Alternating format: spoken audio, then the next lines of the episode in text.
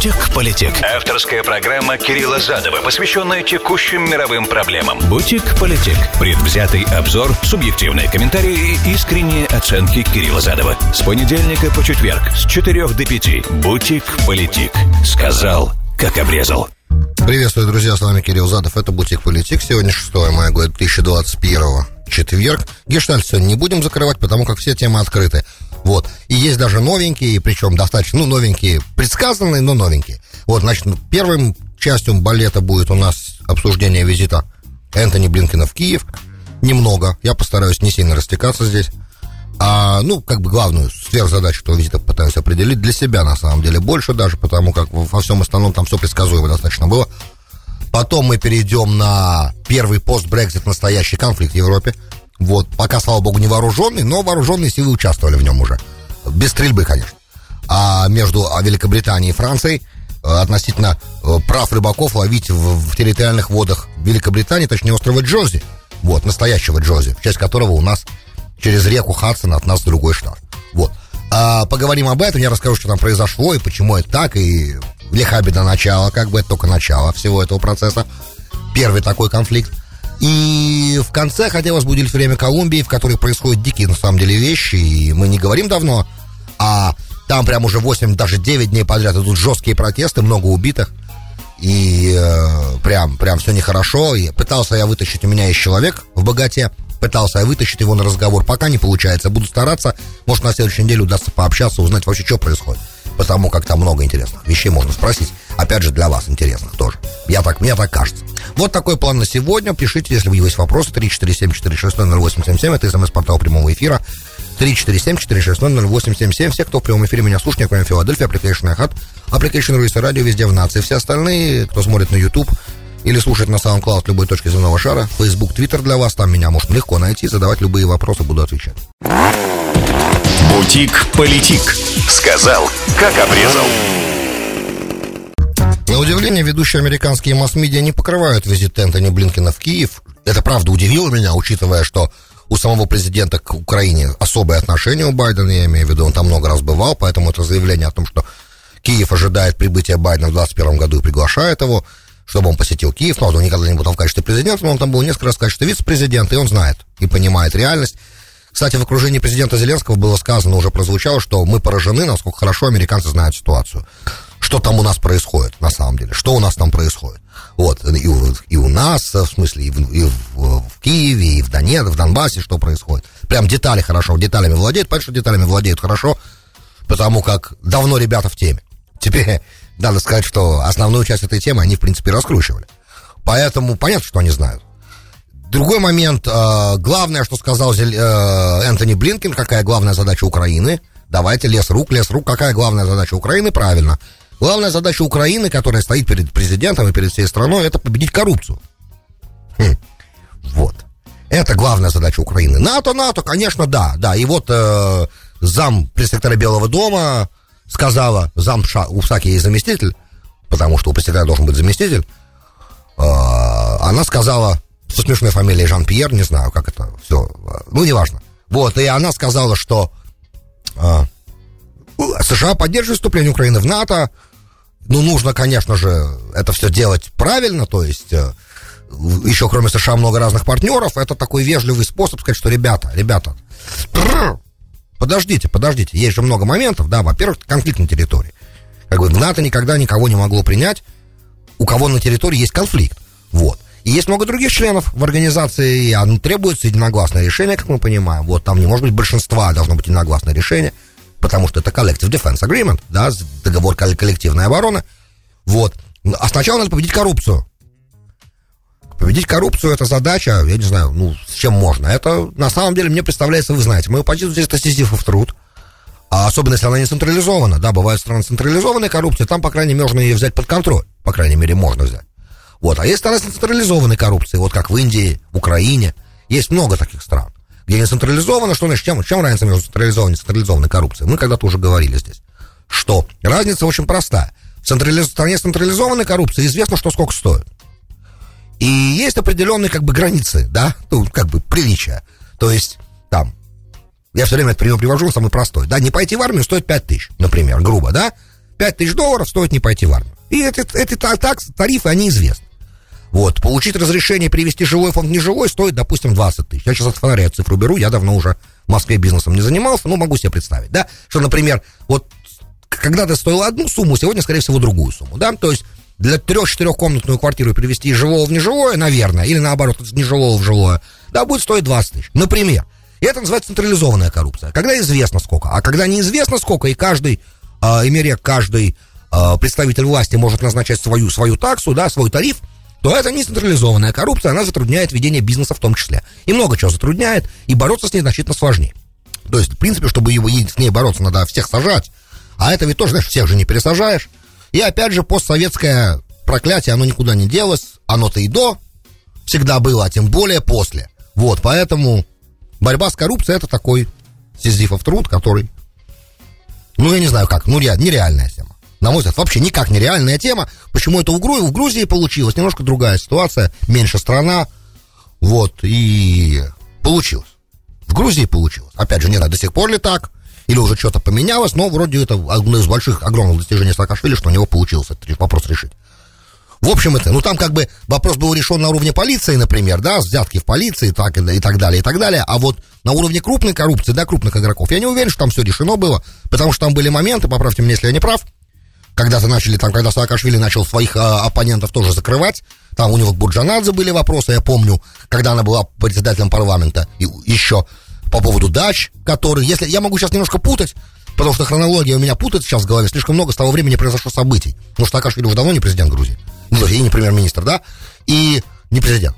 И э, там много происходило после того, столько слишком много событий произошло, что я могу какие-то вещи сейчас могут ускользнуть от меня. Но я помню, что когда нужно было разбираться со своими политическими противниками, никто не гнушался решать вопросы в той же самой Грузии, вскрывая разные, продолжая вскрывать разные коррупционные схемы после того, как э, заявленная коррупция была уже побеждена. Это как бы непобедимая такая гидра. Вот, она везде же есть, мы понимаем. Просто есть страны, где она работает по-человечески, а где не по-человечески совсем. Вот. И все тут понятно. Значит, теперь относительно России, Украины и США, значит, в чем главная цель визита тогда? Потому что все, что сказал Блинкин, ничего нового он не сказал. И в отношении Крыма, и в отношении Донецка, и в отношениях с Россией ничего нового не сказано. Да, для чего визит? Визит как бы не представляется. Да, сверхзадача этого визита прощупать, понять ситуацию в пред, перед, перед началом подготовки саммита Байдена и Путина, понять ситуацию, что реально Америка готова в плане урегулирования российско-украинских отношений предложить. Потому как понятно, что на, в разговоре между Байденом и Путиным слон в комнате Украины никуда не может деться.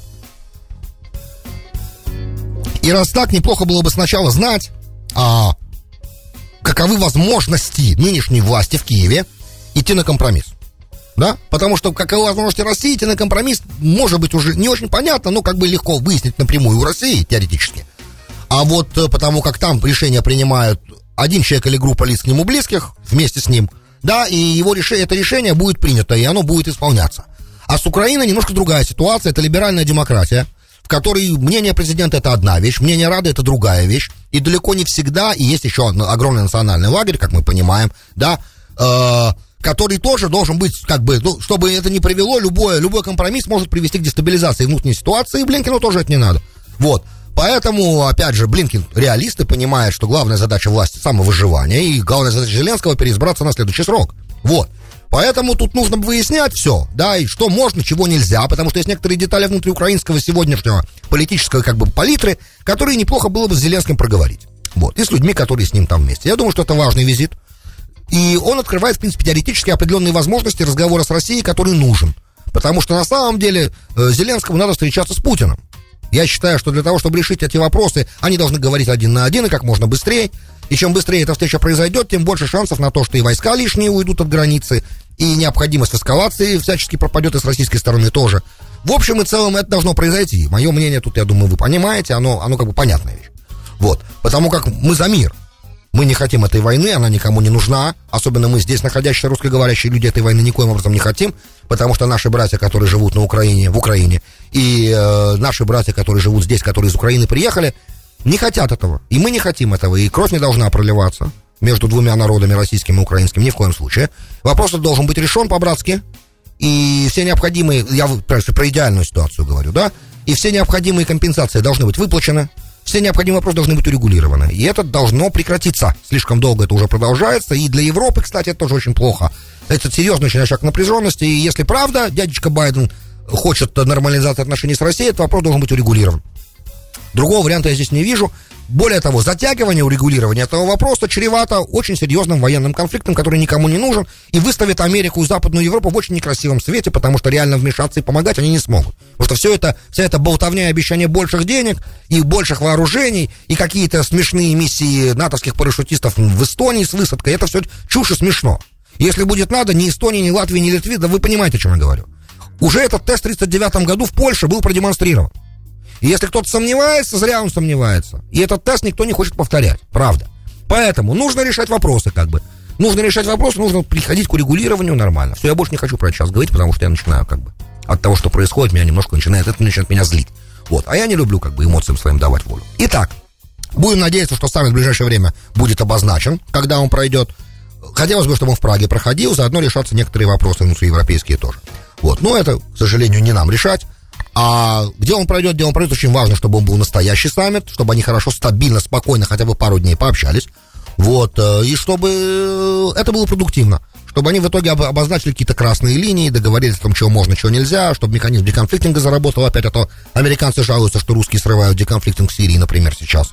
А, опять же, военные контакты между Генштабом Российской Федерации и комитетом начальников штабов США, где есть эти контакты, они должны действовать, они должны расширяться. Вот, это самое лучшее, да, когда военные друг с другом разговаривают, это самое лучшее, однозначно. Потому что тогда, по крайней мере, можно э, вероятность глупости и человеческого фактора исключить из взаимоотношений. Потому что когда вооруженные силы двух стран находятся друг от друга в, на близком расстоянии, это может привести к непоправимым неприятным последствиям. Не хочу даже в эти сценарии проговаривать, всякое бывает. Вот, поэтому Поэтому нужно договариваться, короче. Нужно встречаться и разговаривать. Все. На этом пока хватит. На следующей неделе посмотрим, может быть, уже у нас будет дата саммита. Хотелось бы в это верить. Как бы администрация совершает некоторые действия, которые с российской точки зрения немножко странно выглядят. С одной стороны, мы хотим нормализации, с другой стороны, вот новые санкции. И это, конечно же, вызывает серьезную озабоченность Кремля. Вот, а Кремль, когда он озабочен, он предпринимает действия, которые неадекватны часто. Ну, в смысле, не семи... Простите, адекватны несимметричны. Вот что очень важно, потому как экономических ответов у Кремля против Америки нет, поэтому ответы будут лежать в военной плоскости. Ну, так как в экономические торговли же нет, мы же говорили, настоящей торговли нет. Вот есть там нефть, есть там, есть там какие-то вопросы, которые, да, выгодны взаимно, но их очень мало. Поэтому ответы будут несимметричны. О чем, кстати, Путин уже говорил, что мы отвечать будем несимметрично. Как известно, то, что он говорит, надо воспринимать серьезно, если это касается международных отношений. Окей. Брекзит, первый пост-Брекзит конфликт, который произошел вот вчера-сегодня, он, это интересно, это кейс в иллюстрации, это такой э, музейный такой, да, выставочный кейс. Остров Джерси находится в проливе Ла-Манш, или как его британцы называют English Channel, да, в проливе, который отделяет Великобританию от Франции, Англию от Франции. Есть такой остров Джерси, который, в принципе, самоуправляется, этот остров. Да, по большому счету, он не британская территория, прям вот если совсем-совсем-совсем идти в, в кость этого, да, в essence. Но он, э, Британия отвечает за его безопасность, говорят там по-английски в основном. И он такой, как бы под управлением британской короны находится. Скажем так. И до Брекзита там французские моряки, естественно, моряки-рыболовы, я имею в виду, рыболовный флот французский там всегда ловил рыбу в его водах. В его эксклюзивной как бы коммерческой зоне. Но после Брекзита э, правительство этого острова решило поменять правила, потому как все-таки это теперь...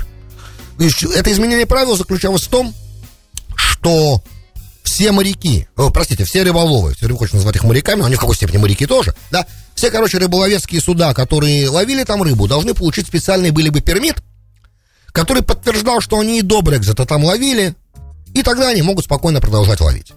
Теперь получение этого пермита в условиях современной бюрократии и всяческих разных технических и логистических трудностей оказалась задачей непосильной для большой части кораблей рыболовов. А естественно, что остров Джерси не хотел, чтобы новые рыболовные суда заходили и ловили рыбу. И напомню, что само по себе момент Э, рыболовство с оборотом несчастных 3 миллиарда в год, всего-всего-всего сифуда, который в Великобритании, кстати, Евросоюз является главным рынком британской, британских рыболовов. Главный рынок это Евросоюз, который сейчас почти перестал покупать сифуд из Великобритании. Кстати, закрыв фактически рынок для них. Вот. Э, им теперь это надо сифуд где-то продавать, еще непонятно, где они будут это делать, но это отдельная проблема. Попутно заодно, чтобы вы понимали, что там все комплексно очень, и там, правда, реально такой большой-большой слоеный пирог из проблем. А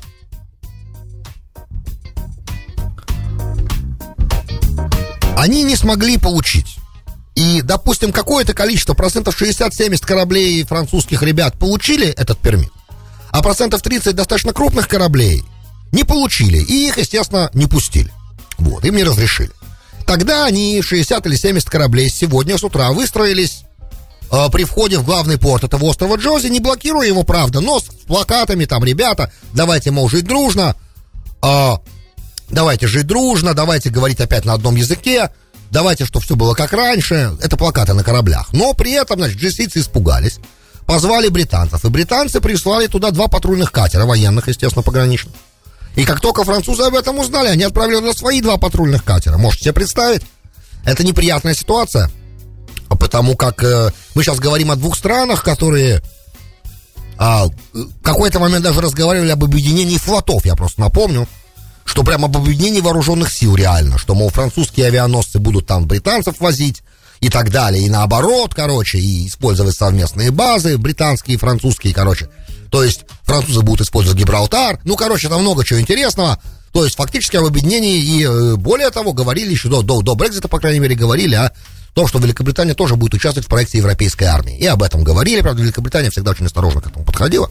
Видимо, понимали про Брекзит. Теперь важный момент также понимать, важно понимать, что вот этот вот договор а, в Брекзите, да, главной точкой Брекзита для рыболовов, да, этот рынок, который 3 миллиарда, вот этот момент рыболовства в территориальных водах, чтобы не дать европейцам а, ловить в британских водах, это была главная точка продажи тем, кто сказал за Брекзит да на том знаменитом референдуме, где всего на 2% больше сказало Брекзиту да. 2% всего больше. Это надо тоже помнить. Вот, хотя что тут вообще, о чем мы говорим, 3 миллиарда долларов? Вообще, что это такое? Общая торговля с Евросоюзом там была чуть ли не полтриллиона. О чем вообще идет речь?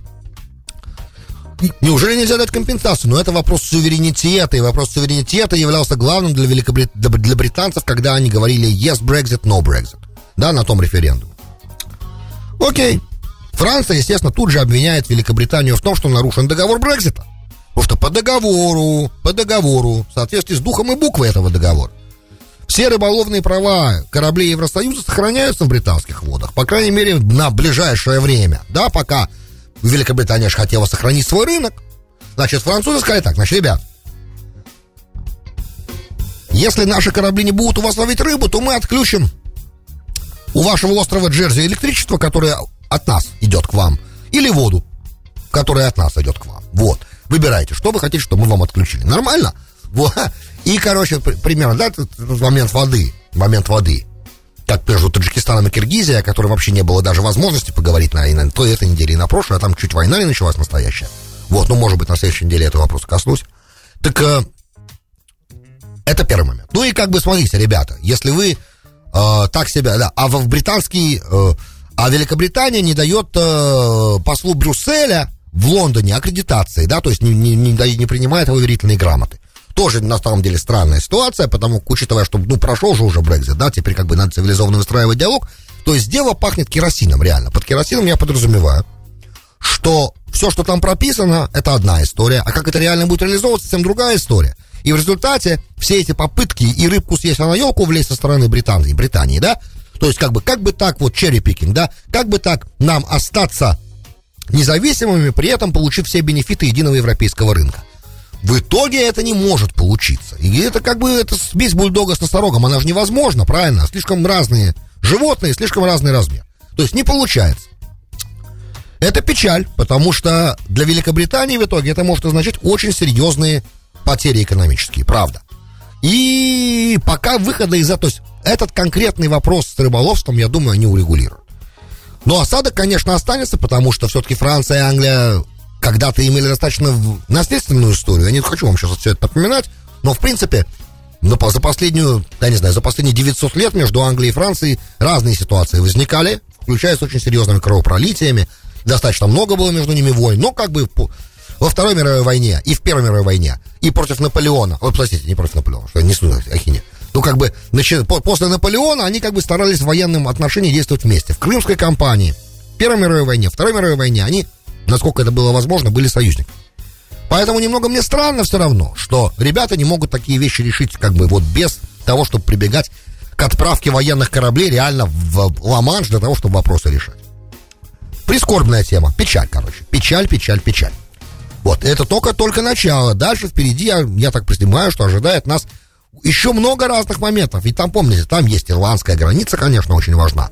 Там есть э, там есть э, права Европейского суда на территории Великобритании. Там много было точек несоприкосновения, по которым были найдены компромиссы. И по рыболовному вопросу тоже был найден компромисс. Но, видите, на практике не срабатывает, потому что есть бюрократия.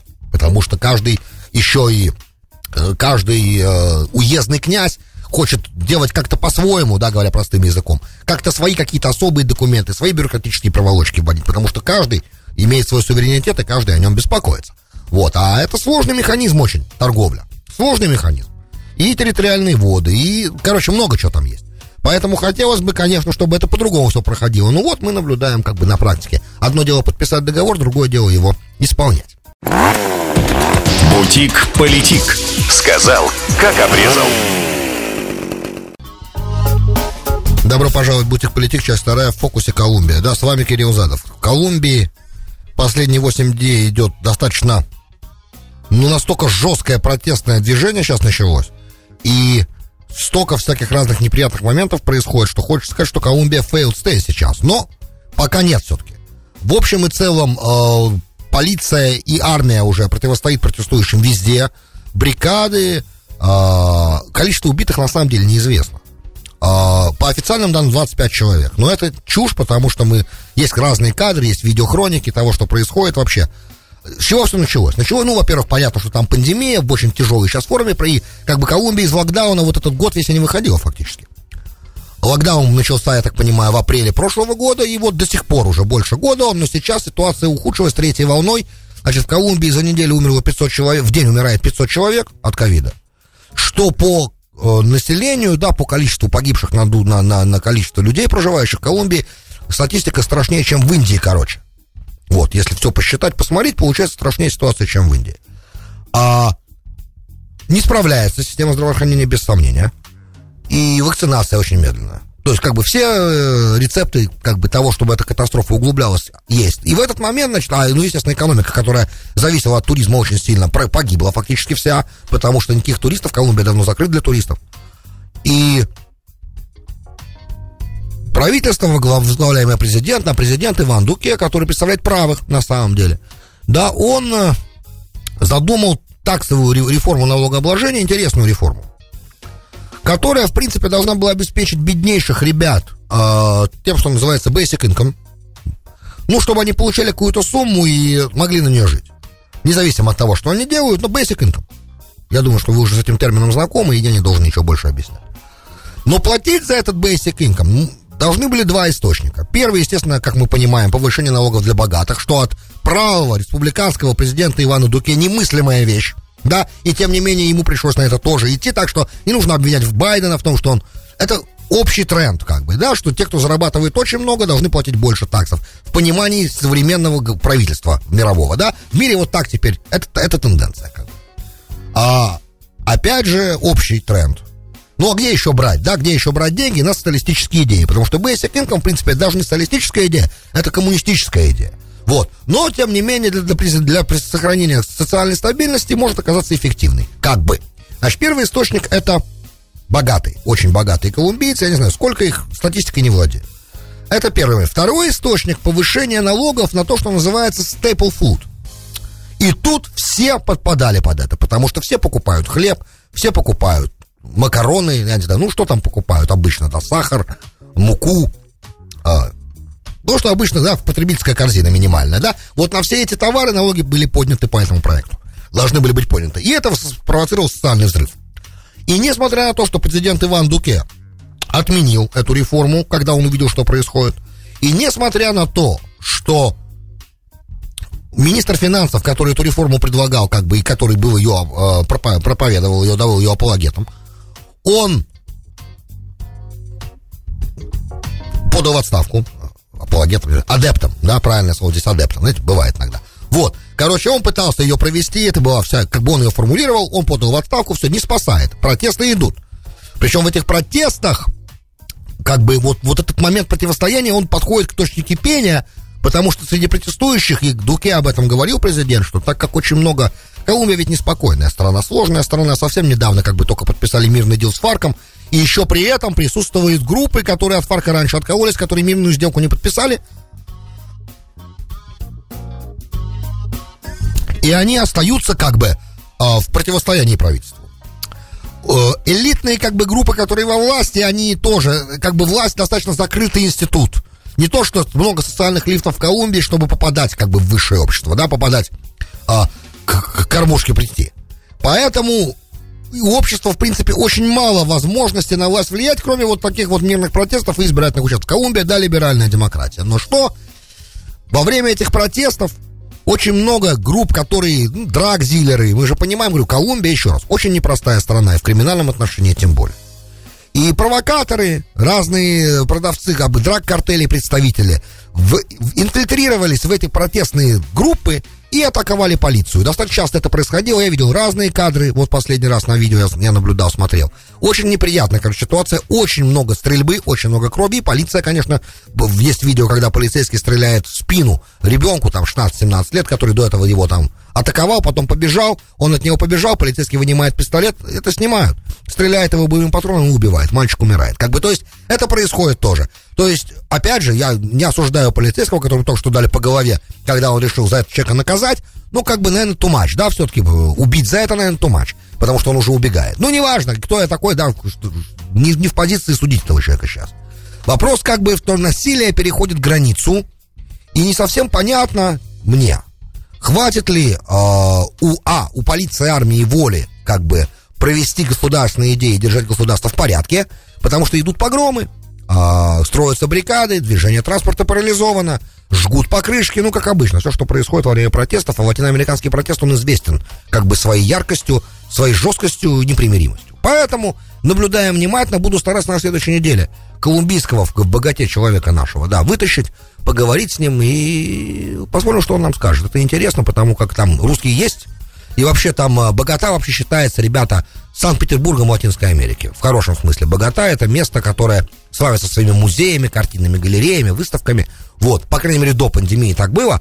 Вот, до Богаты я не доехал, но в Картахене время провел. Короче, следующую поездку я очень планировал, хотел полететь в Богату, но тут случилась пандемия. Поэтому хотя бы, по крайней мере, хоть голос оттуда и изображение на скайпе, я надеюсь, получим. Мы поговорим о том, что там происходит на следующей неделе. Буду очень стараться. Друзья, большое спасибо, что были со мной. С вами был Кирилл Задов и слушали Бутик Политик. До встречи в понедельник. Вам всем хороших выходных. А те, кто слушает шоу Туголу завтра утром, еще есть шанс со мной увидеться и услышаться. Пока. Бутик Политик. Сказал, как обрезал.